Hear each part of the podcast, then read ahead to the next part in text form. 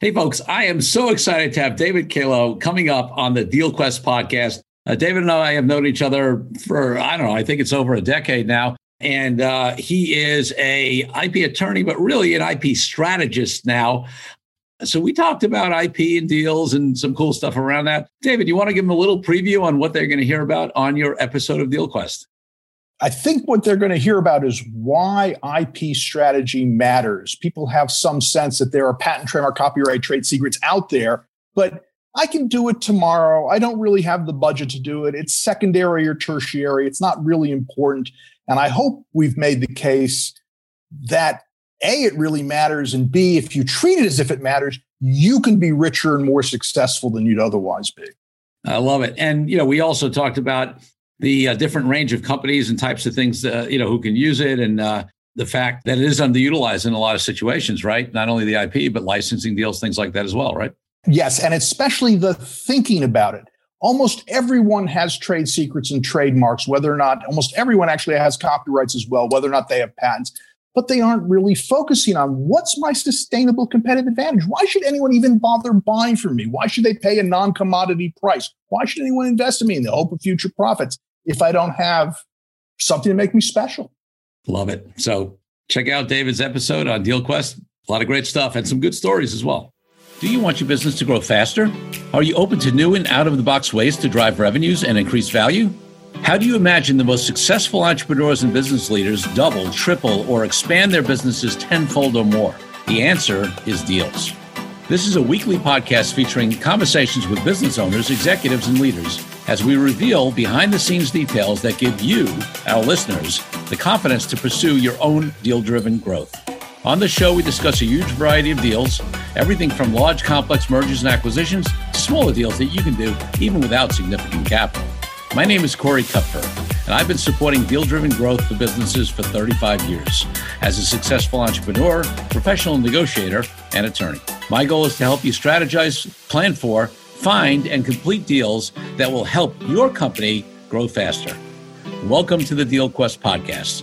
Let's get started. David Kalo is a University of Chicago law graduate in 1976. He was a general litigator before focusing exclusively on intellectual property. In 1996, he started his own new IP law firm continuing the litigation, diligence, licensing, and protection of patents, trademarks, copyrights, and trade secrets. And in 2013, he started a solo practice focused on IP strategy. David and I have known each other for, I don't know, probably close to a decade. And uh, he is really a. Uh, I, I like the way his brain thinks because he's not just a lawyer, not that there's anything wrong with that, but as a deal maker and a business guy and whatever, I, I love uh, sort of the way he thinks about leveraging intellectual property, including in deals. So, David, I'm thrilled to have you on the DealQuest podcast. I am thrilled to be here. Thank you, Corey. Fantastic. So, listen, before we get into all of the great stuff that you do for folks and the insight you have on intellectual property and deals and strategy, I want to take you back to when you were growing up as a little kid, 8, 10, 12 years old what did you want to be? Because my guess is an IP lawyer and strategist wasn't it at that age, but maybe I'm wrong. You tell me. I think the goal was to be a space pirate. I read a lot of science fiction, and I knew that someday I would command my own space vessel, either as an honest trader or raiding on others.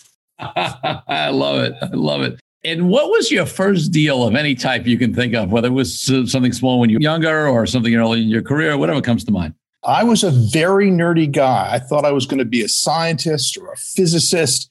I wasn't the business person, you know, from day age 12 that I would like to be. So I had to learn deals slowly and academically, as opposed to a lot of the people that you have on your shows that are just great entrepreneurs and business people. And the most interesting deal was, of course, starting my own law firm and then later, you know, almost 20 years later, starting my own solo practice because that's being an entrepreneur, not just helping entrepreneurs.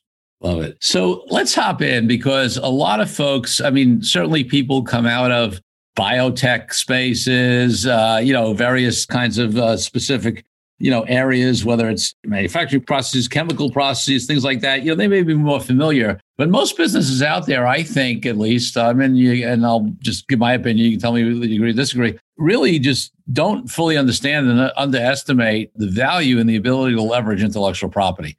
Thoughts? My thought is that most people are not taking advantage of ways of making themselves more successful and more valuable by using IP. And I fully agree with you that there's any sector broadly that does pay attention to it and does use it pretty well, though believe me, I've seen mistakes there too. It's the pharma, medical device, biotechs that hope to go into that. That's an area where they at least appreciate that it's important, even though sadly mistakes that, that are avoidable could we're all going to make mistakes. I make mistakes every day. I just want clients to make new and better mistakes, not the same old avoidable right. mistakes. Right. But, but you're right. Pharma is the place where you often see best practices. So let's talk about who could leverage IP because on this uh, show, on this podcast, I often have a general premise, not related to IP, but related to deals that you know there's a misperception that it's only the big companies that can do deals. You know it's that deals aren't just big m&a and financing deals but there are all kinds of deals that can be done affiliate and licensing and joint venture strategic alliance and that you know a company of any size can do some sort of deal. What's your view as to that conversation specifically as it relates to ip or are there only certain size or types of companies that really can do can leverage intellectual property? You know in some ways the most important for the startup, the entrepreneur, the small company. Because in many ways, and for most of these companies, that's all you have. You know, as a lawyer, you know that we tend to split up the world into three types of property land or so called real property, personal property, factories and equipment, and then intangibles, the stuff you can't see, taste, you know, the, uh, the ideas, creativity. And most of the companies today are not based on owning a valuable piece of land or a unique factory or equipment inside that. that. That's not what gives them their value. It's intangibles. And without the protection, they don't have size to protect them. They're not some sort of giant brontosaurus that can just stomp on the predators, right? They're little defenseless, hairy new mammals that are, you know, three inches high. And if they don't use, understand, and appreciate IP, evolution will take care of them. And it's and it's so sad because these people are smart, they're solving problems, they deserve to be rewarded, their investors deserve to be rewarded, and by missing opportunities in IP, at least in the way I think about the world, value is is wasted, left on the table, not exploited. That's a shame. Let's talk about the, some of the ways that people can exploit that, you know, in, in a good way. That IP. I mean, obviously, you know, there's trademarks, copyrights, patents. Those those are all different things and applicable to different types of businesses. What are some of the ways that you think companies can exploit, you know, a use a license, whatever the kind of deal is with IP that they're not doing as much as they should be? The way I encourage people to think about this is by recognizing that they ought to use an appropriate for them blend of patent, trademark, copyright, trade secret, along with along with the big four, whatever lesser rights such as privacy, publicity, trade dress, plant protection, semiconductor chips, design patents, database rights, cybersecurity as part of their trade secret precautions, antitrust standards. There's more than the big four, but yes. using the big four as representative, you need to think about how is that going to work if you have to fight, if you have to litigate, not in the hope of never doing it, but of gaming out how that would work, then looking for licensing type relationships. Maybe it's standard setting, maybe it's a big company making a strategic investment in you because they're interested in technology. Maybe it's working with someone who'd otherwise own a key patent that you need and would otherwise sue you. Lots of possibilities exist. And then getting protection, which is the first in time thing, having thought out these later stages, as opposed to saying to the average, fine, honest lawyer, what can you do to protect me? And the answer to that is I can spend an awful lot of money and do all sorts of things that may never pay off for you. And if you aren't thinking the downstream usage of the IP, and the least, most boring, most stupid use of your IP is to be in a litigation. But nevertheless, right. it's the base case because if the person on the other side of the table isn't thinking, you know, I would lose a lawsuit, so I better take the deal, whether it's a license or something more interesting and complicated, then you don't have anything to offer. So you have to think through the fight to avoid the fight. So give us a couple of examples where companies have used various types of IP, you know, trade secrets, whatever it is, that you know people might be a little that are not the normal or that'll get people's you know brains starting to think more creatively you have many a rock band that's broken up You have many a rock band that signed away their publishing. Hmm. I had the privilege of representing some of the members of the Young Rascals as against the others, looking at this somewhat closely at one point in time. And again, missed opportunities to have these great songs more fully exploited and more money for everybody because of improper planning, improper usage of the rights. Mm-hmm. You have one of my favorite examples, though, again, it's, it perhaps can be characterized as a core area DNA synthesizers, which was a revolutionary technology to be able to build a 20 or 30 or 40 piece long of AGCT, you know, whatever you wanted. And you just punch it into the machine, and a couple of hours later, it would come out. It used to take several PhDs, several years sitting around like stirring the pot like Shakespearean witches in order to build these things. And you can imagine when you're trying to cure a virus in real time or deal with other serious conditions, whether they're you're born with them genetically or it's a bacteria, it's a virus, being able to build the pieces, it's huge technology. And the company had used a combination of patents over the chemistry, the equipment and the valves and the way that was put together, the software, trademarking it, having strategic alliances with leading universities so that improvements would constantly flow in. And they originally sued to stop other people from using this groundbreaking, absolutely terrific technology. And people couldn't settle. The technology was too good. There was no other way to do it. And one of the things that I'm very proud of is I convinced the client to start licensing out at a hefty royalty fee Yes. And for 20 years, they collected royalties on this technology. I think it may still be used today. I mean, it's a really incredible breakthrough. I, am sorry they didn't win the Nobel Prize because the people were just, just spectacular who did it and made it sort of a standard. And again, things got improved, things moved on, people have invented other technologies, but this one was just terrific. And by using patents and trademarks and using them across the physics and biology and software and chemistry of the invention, not just looking at it one dimensional, but a really three dimensional, four dimensional look at the IP. They were able to do very well for a very long period of time. Philips Electronics, that I had the honor of representing in a couple of small matters, uh, calls their IP department IP and standards, and they have done a wonderful job quite brilliantly. Uh, CD-ROMs are an easy, famous example where they set a standard with Sony, and for years you know, all the computers had those things that you could joke about. There were cup holders.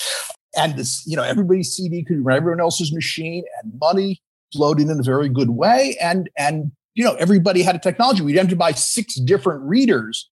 I don't know if you remember all the different backup technologies that used to be out there 20 yeah. years. Nothing worked with anything else. It was terrible. And, and they've done that in multiple areas. Um, Cartier, Van Cleef Arpels, the Richemont Luxury Group, managed in their Cartier watches to have such a strong design element for the look of their watches that we were able to litigate with my former partner back when I had the law firm a trade dress case that even though the counterfeit watches had a different name on them, they were still infringing just mm. by the look of the watch.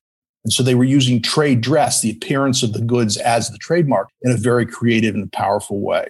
Great examples. I mean, it's you know, it's interesting because I had uh, somebody uh, on a prior uh, episode, Bill Cates. I don't remember what the episode number, and he does a lot of licensing as a speaker. Much more simple, right? IP, you know, kind of deal, right? You know, as opposed to most speakers who will do a program for somebody. In fact, I, I actually just saw a post on on one of the speaker sites, you know, on on LinkedIn or Facebook, one of those today, where you know, a person was saying, "Hey, you know, the client in this virtual world, the client wants to record, you know, my talk and wants to be able to use it going forward." You know, what should I do? And I'm thinking, license it. you know, if they want right. to use it, you know, like let them use it, but you know, for an annual, you know, license or whatever it is. And if they don't want to pay it anymore, they can't use it anymore. I, you know, uh, people sell off their IP or just do the work for hire on the smaller levels so often. And, you know, licensing is so underutilized in my mind.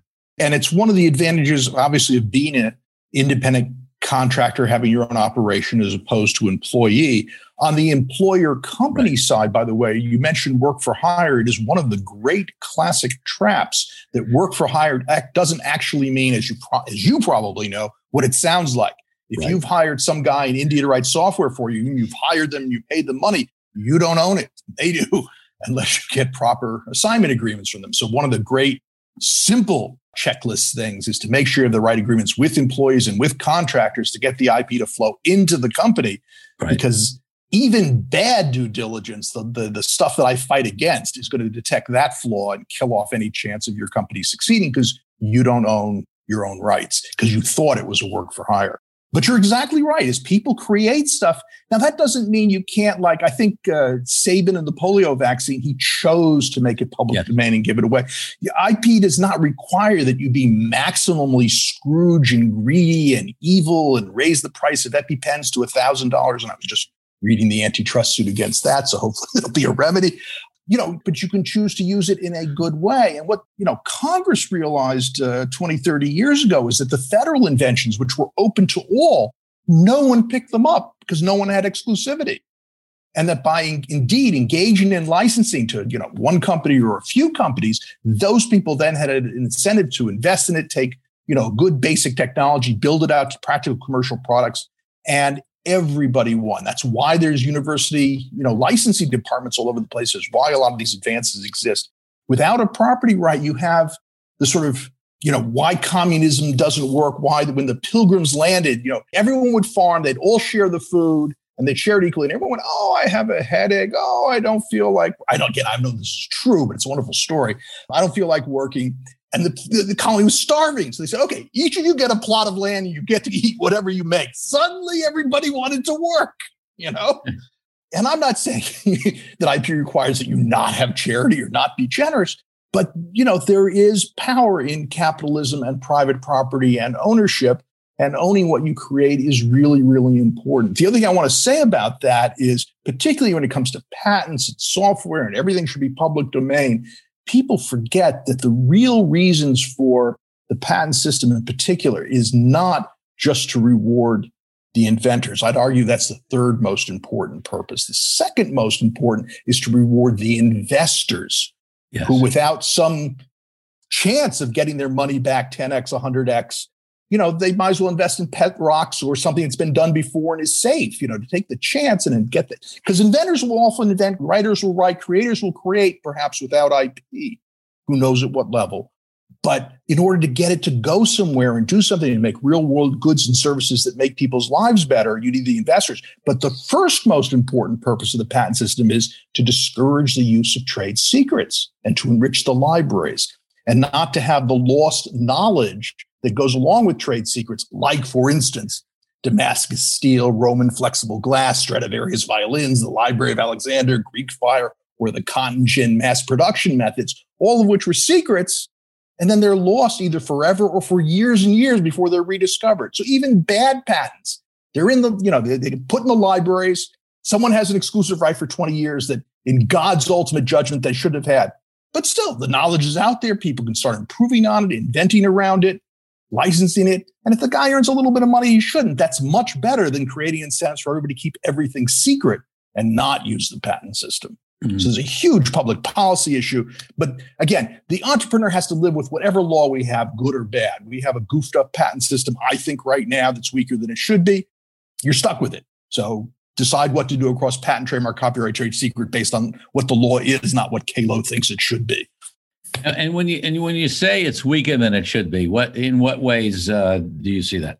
There was a BlackBerry case back in the early 2000s where a small company that invented some basic technology used by BlackBerry in terms of, you know, moving from pagers to email and so on and so forth had sued. And BlackBerry, instead of doing an honest evaluation of the patent saying, okay, you know, might be valid, it might be invalid, it might be this percentage of our profits. Here's $10 million, you know, or 5% royalty, whatever the right numbers would be, started wiggling and squirming like a like a stuck pig. They were writing editorials in the Wall Street Journal. The patent system is evil. If these guys win, everybody member of Congress is going to have their BlackBerry snatched out of their hands. these are patent trolls who lurk under bridges and they aren't really operating companies. And we're the guys that did everything valuable. And these patent holders are just exploiting this. Now, the plaintiff, which was a small company that was real, to my best understanding, sued in district court, which is not an easy thing to win a patent case, and won. It was taken up to the federal circuit. They won. It was put into reexamination in the patent office. They won a lot. Okay. Eventually, there was a $50 million verdict, along with the judge saying that BlackBerry's litigation tactics in trying to defend were in such bad faith that the damages would be enhanced or attorney's fees, some other remedy. Eventually, they also managed to get an injunction so that BlackBerry settled for a half a billion dollars. Now, if that had been a US company, I would argue that they just violated Sarbanes Oxley by grotesquely mismanaging their assets at the board and CEO level. I think BlackBerry is a Canadian company, and I don't know whether or not SOX applies. Right. And I thought SOX mismanagement of IP was the next thing. But again, it's complicated. You can't see and taste this stuff. It's not well taught in business school. Accountants don't have a proper, you know, as opposed to the equipment and the land and the tangible assets, then they go goodwill, everything else.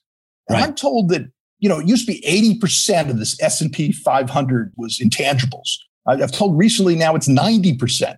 Wow. And you know, most of the interesting new big and growing companies, big and small, it isn't the land. That's right. It isn't the factories. You know, there's Exxon and there's Ted Turner with his, you know, thousands of acres of buffalo. And there's, you know, land hasn't vanished. You know, it's been a form of wealth for a thousand years or whatever. Factories and equipment haven't vanished. 50 and 100 years ago, when you had, you know, Rosie the Riveter and B 52s being made by Ford and GM, you know, it was the key to the world. But it isn't anymore. And if you don't have an IP or intangible asset strategy, you don't have a business strategy because that's what your assets mostly are. And it pisses me off, you know, that they, it's not being thought about better. It. And it's not that hard and it's not that expensive, which are the two well, and, uh, and that's easy objections. Right? Especially on the patent side, people people think it's very expensive, right? And it is more expensive in patents than it is in copyright trademark. That's for sure. And, for sure. And there are ways of doing it cheaper. There are ways of starting cheaper, and there are ways of being smart about doing, you know, on an ongoing basis, a little and then a little more, and blending it with the other rights and being thoughtful about it. I suppose just getting what's the thing where you stick your fingers in your ear and you go la la la la la. I don't want to think about that you know, I'll think about that tomorrow. Uh, I'll never be hungry again, holding the carrot and the dress made out of the curtain, gone with the wind. You can do stuff at any budget. Indeed, one of the keys to my process is it starts with budget. If you're a $100,000 a year spend, maybe some number like 10%, 10,000, I don't know, 5%, 20%, you know, some fraction of your total spend should be IP. start with the number and then build a strategy within it, as opposed to saying, again, what can you do for me? Because I can file dozens of patents. I can file them internationally. I can, you know, waste every penny you have and then some. Sure. It's the wrong question. What can you afford to do? How much justice can you afford, as the New Yorker cartoon says? Let's take a break from the show for a minute so I can invite you to a new way to determine your deal readiness. I created a fast and easy assessment that will determine exactly how deal ready you are. Once you complete the assessment, I use your responses to identify the obstacles that are holding you back from being a deal-driven growth genius. It's as easy as heading to coreykupfer.com slash assessment. That's coreykupfer.com slash assessment and filling out a few multiple choice questions. I'll be checking in after the episode to see what your results are. Now back to the show. You mentioned patent trolls before, and people who are on in this space have heard that term. People complain about them.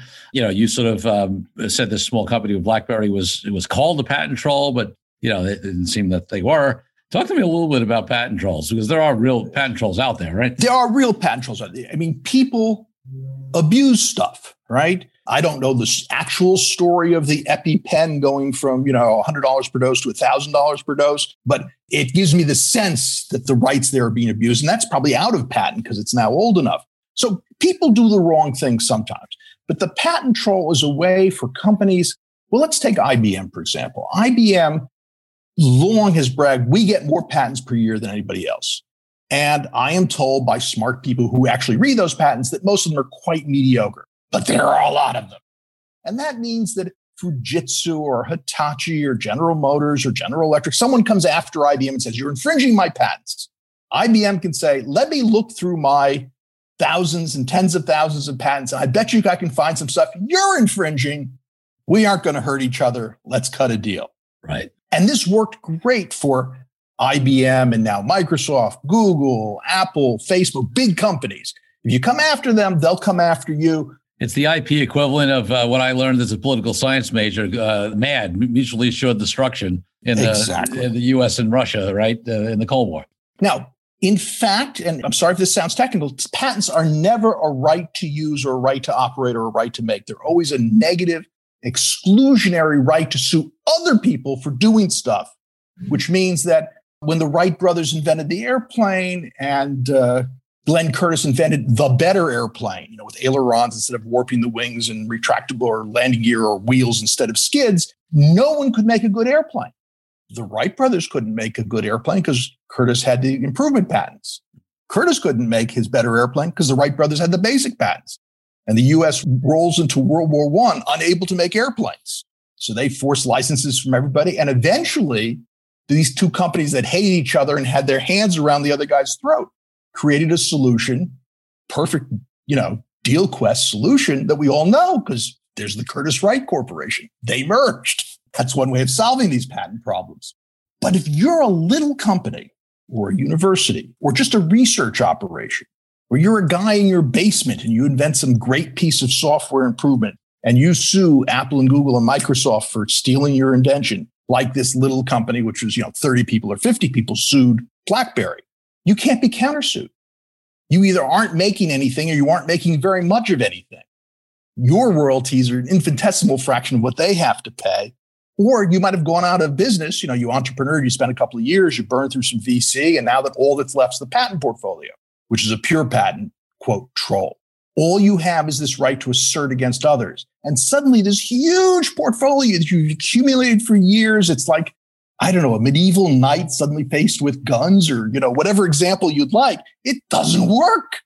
And so you're pissed off. So what do you do? You call them ugly, evil, bad guys, you know, scummy contingency lawyers just coming after the companies that are productive or patent trolls. It's just an insult. And the question in each case is, is this patent or trademark, copyright, trade secret, whatever's being asserted, is it in fact any good? Do you in fact infringe it? And those answers aren't black and white. They're percentages, but there are plenty of stories of the Apples and Googles and IBMs and GEs and big companies taking a little innovator and saying, eh, we can outweight you. We can outspend you. We're not going to pay you a cent or we'll pay you, you know, one cent on the dollar. All right. And the, the, the, intermittent windshield wiper is a great example of that. A movie was even made about it. Yeah, and they had a terrific firm in Texas that I admire greatly. It's one of the reasons I got into this business, litigate that on contingency and win substantial money. Right? It's just an insult the big use against the little to say, don't bother me. And you really got to be, now, which isn't to say that some people aren't abusing it, but there are stories also of IBM, et cetera. So the sure. size doesn't determine the abuse. It's the what you do with it. That's right. That's my view of patent troll. Yeah, interesting. What else uh, is interesting in the IP world for businesses today? Any new evolutions? Anything uh, that uh, you know trends you're seeing? Well, as part of this patent troll trend, we in the United States passed a reform to our patent law about eight years ago, and this allowed people to go back to the patent office and say, you know what, patent office, you shouldn't have granted that guy's patent. Let's re-examine it. Let's rehear it. Let's have post-grant proceedings, and maybe we can kill off the patent. And those have been hugely successful for the big companies. Uh, the patent office proceedings are sometimes known as death panels because of a huge invalidity rate. And of course, if you're an entrepreneur that invested very precious money, you know, some very often ten, fifteen thousand dollars to get a good patent application written, and you've got a couple of them in there, and then you had to respond to office actions, thousands of dollars, and then suddenly, and the investors invested thinking you had this, right? Right. And so you're upsetting expectations. And one of the things the law should do is not lightly upset people's expectations. And so we've made patents much weaker than we needed to. We also have a series of Supreme Court decisions that I think are I think are terrible in the sense that the Supremes, unsurprisingly, are not particularly scientists or engineers or entrepreneurs for that matter, and don't appreciate the patent system. And they use sort of wordplay games without really thinking about the policy implications so that diagnostics, software, business methods are all either difficult to patent or impossible to patent or very, very narrow pathway to getting patent in ways that are completely foolish, where you want all sorts of engineering, all sorts of applied science to solve real world problems. You want there to be patents and have entrepreneuring around that and not just rely on, you know, the big five companies or big pharma companies or big anything companies. You want to encourage the constant ferment and disruption of, of the entrepreneurship. Plus, if you're in a ignored or bad neighborhood, if you're a woman, if you're a person of color or racial or bias or whatever, and you can't get a job with one of these big companies, you could start a company. But if you don't have rights to it, you're like the old farmer that after you farm the field, your neighbor comes by and says, That looks nice and takes it. That's not good law. And yeah. so people have to be much more creative in how they use patents and trademarks and copyrights and trade secrets to build an IP strategy that makes sense, knowing that it's always going to be tough to be an entrepreneur.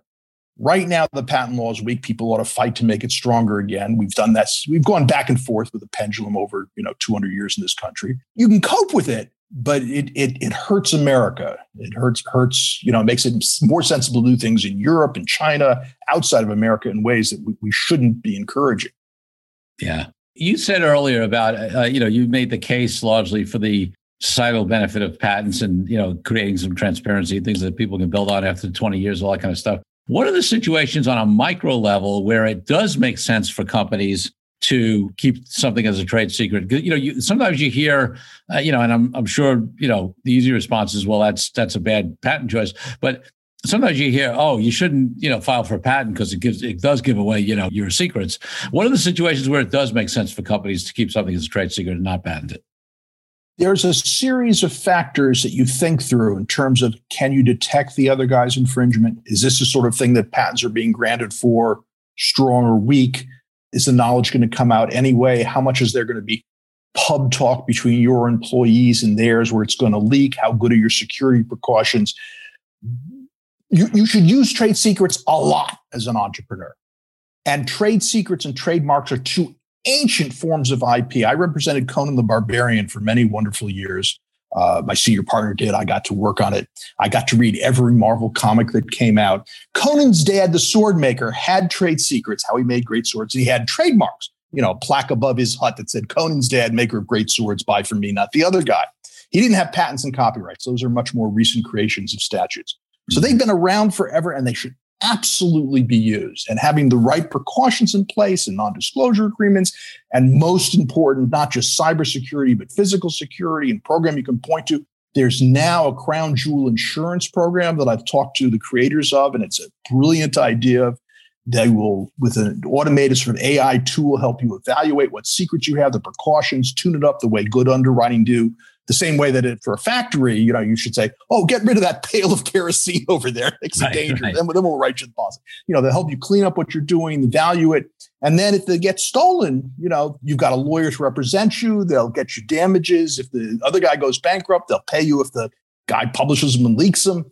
You know, it's a terrific idea. Uh, I want them to extend it to all of IP from, from Crown Jewels, but absolutely use trade secrets. Also in areas like software where most things go very, very fast. A patent that issues three years from now, by then the technology is obsolete. Right. Not true for spreadsheets, certain forms of database management. There are things that are worth patenting in software, but there are things where maybe you just write your own patent and put it in so you can say, I have a patent and come back to it later if there's money to do it. Do it very, very cheap as just a backup strategy or do it US only so it doesn't publish in 18 months with patent applications usually do, but absolutely use trade The other thing is imagine you're DuPont or you've invented some new Teflon, polypropylene, whatever thing, right? What you should do is take the, you know, the 20 stages of your factory process with different heats and pressures and inputs and this and patent one, three, five, and seven and trade secret two, four, six, and eight. Now you have a group of patents and a group of trade secrets, and neither one being stolen, any one of them doesn't give you the whole thing and getting through the whole thicket of multiple secrets and multiple patents really very difficult. One of the last questions I want to ask you here is we heard in your bio that you went from, you know, being a partner in, in a law firm and focusing on the legal work and now there's a focus on IP strategy. And you know that last thing you just said is an IP strategy, right? you know, we're going to keep right. something. You know. As is applying U.S. only, so it doesn't right. publish. So you can keep the option of trade secret or patent. Right, know? right.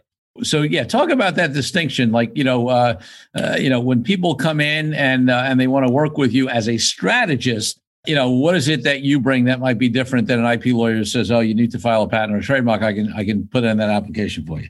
So there are companies. HP comes to mind. Guy named Joe Beyers, a longtime engineer, was asked by the CEO president, be our chief intellectual property officer, our CIPO SIPO.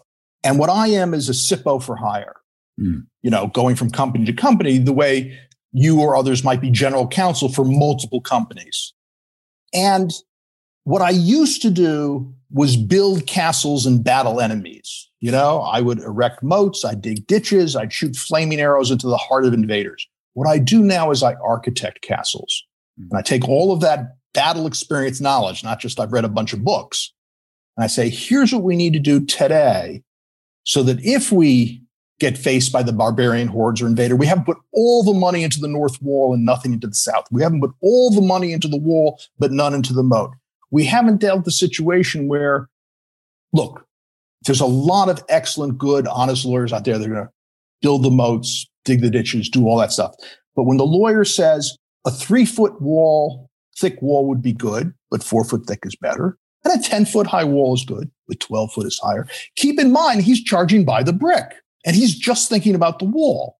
And if you exhaust your entire treasure, the thing you're trying to protect, in spending it on too much wall, you actually haven't done a smart strategy.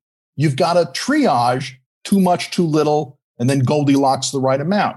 And regular lawyers typically exist in you know, a few of the 64 boxes of IP space. Think of a four by four by four patent, trademark, copyright, trade secret, by litigation, licensing, protection, and deals, by physics, chemistry, biology, software, and design, technologies, activities, and rights.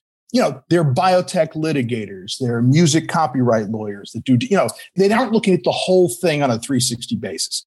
I've had this strange, wacky, odd career where I've jumped around from thing to thing to thing, which puts me in a if not unique, rare position of understanding well enough almost all of it and appreciating all of it and how to use all of it. And then, by all means, hire regular lawyers to do the right amount of work and the right work. With me as your virtual inside IP counsel coming around to your side of the table saying what's going to serve you best, then let's get it done. Love it. So, if people want that kind of strategy, help, advice, uh, service uh, that you've so uh, wonderfully demonstrated here, what's the best way for them to uh, get in touch with you? Easiest is david at kalo.com. I'm also up on LinkedIn and people have messaged me there, which is delightful as well. And if that doesn't work, they should contact you. I'll let you know where to find the guy. No problem. Exactly. Uh, fantastic. So, David, my final question on the podcast is always about my highest value in life, which is freedom. And I probably heard me say this in other contexts where we've had conversations. For me, that applies to freedom from all people from oppression to the reason I'm an entrepreneur and I, you know, don't have a boss. What does freedom mean to you, and uh, how does it apply to your business and life? Let me answer that first by saying, having gone now solo, my boss is still an idiot and my employees are incompetent, but now it's 100% my fault. I really am excited about using the IP tools and and you know I've, I've, put some of them up online. They're there to use. You know, even without me, please just you go as far as you can with this to enrich people's lives, both in terms of the solutions that entrepreneurs create, which helps you know all of their customers, and the jobs and businesses and sources of incomes that it creates for the entrepreneurs and their company. To me, it's an absolute good and sort of empowers people to achieve what's important to them, where the entrepreneur can look at a situation. Think of, think of those Peace Corps jokes where they go into a country and they start building dams or something else totally inappropriate, as opposed to empowering the people to say, what we really need is X, let's build X. Yes. You know, that type of thing. And, you know, without a job and the self respect and the production to help others that, that come with that, and you and I have that through our jobs, and we're very lucky. You know, what are you doing with your freedom? Um, and how much freedom are you really enjoying? And the more people that can be entrepreneurs and build new and great things, terrific. And these tools help them do it. Love it. David Kalo, thank you so much for being a guest, a wonderful guest on the podcast. Not as good as a recent guest. I think her name was Goddess. Anyway, um, thank little, you so much. Little, little last minute plug there for my wife. I love it. thank you thank so you much, so David. Much, you bet. Thank you for joining me on this episode of DealQuest, where we help you understand how deal driven growth can be your ticket to freedom. I want to invite you to a unique way to tap into the wisdom and experience of the DealQuest community. Join the DealQuest Deal Den Zoom calls, a free monthly 90 minute mastermind. In the mastermind, we address all the challenges you may be facing and help support you with the opportunities that may arise in terms of deal driven growth. You will get input not only from me, but all the members on the call will collaborate and serve each other in a mastermind format. To sign up for the free mastermind, go to www.corykupfer.com slash dealden. That's corykupfer.com slash dealden. I'll see you there. I'm Corey Kupfer. Until next week, wishing you the freedom and financial prosperity that I know your Deal Quest will bring.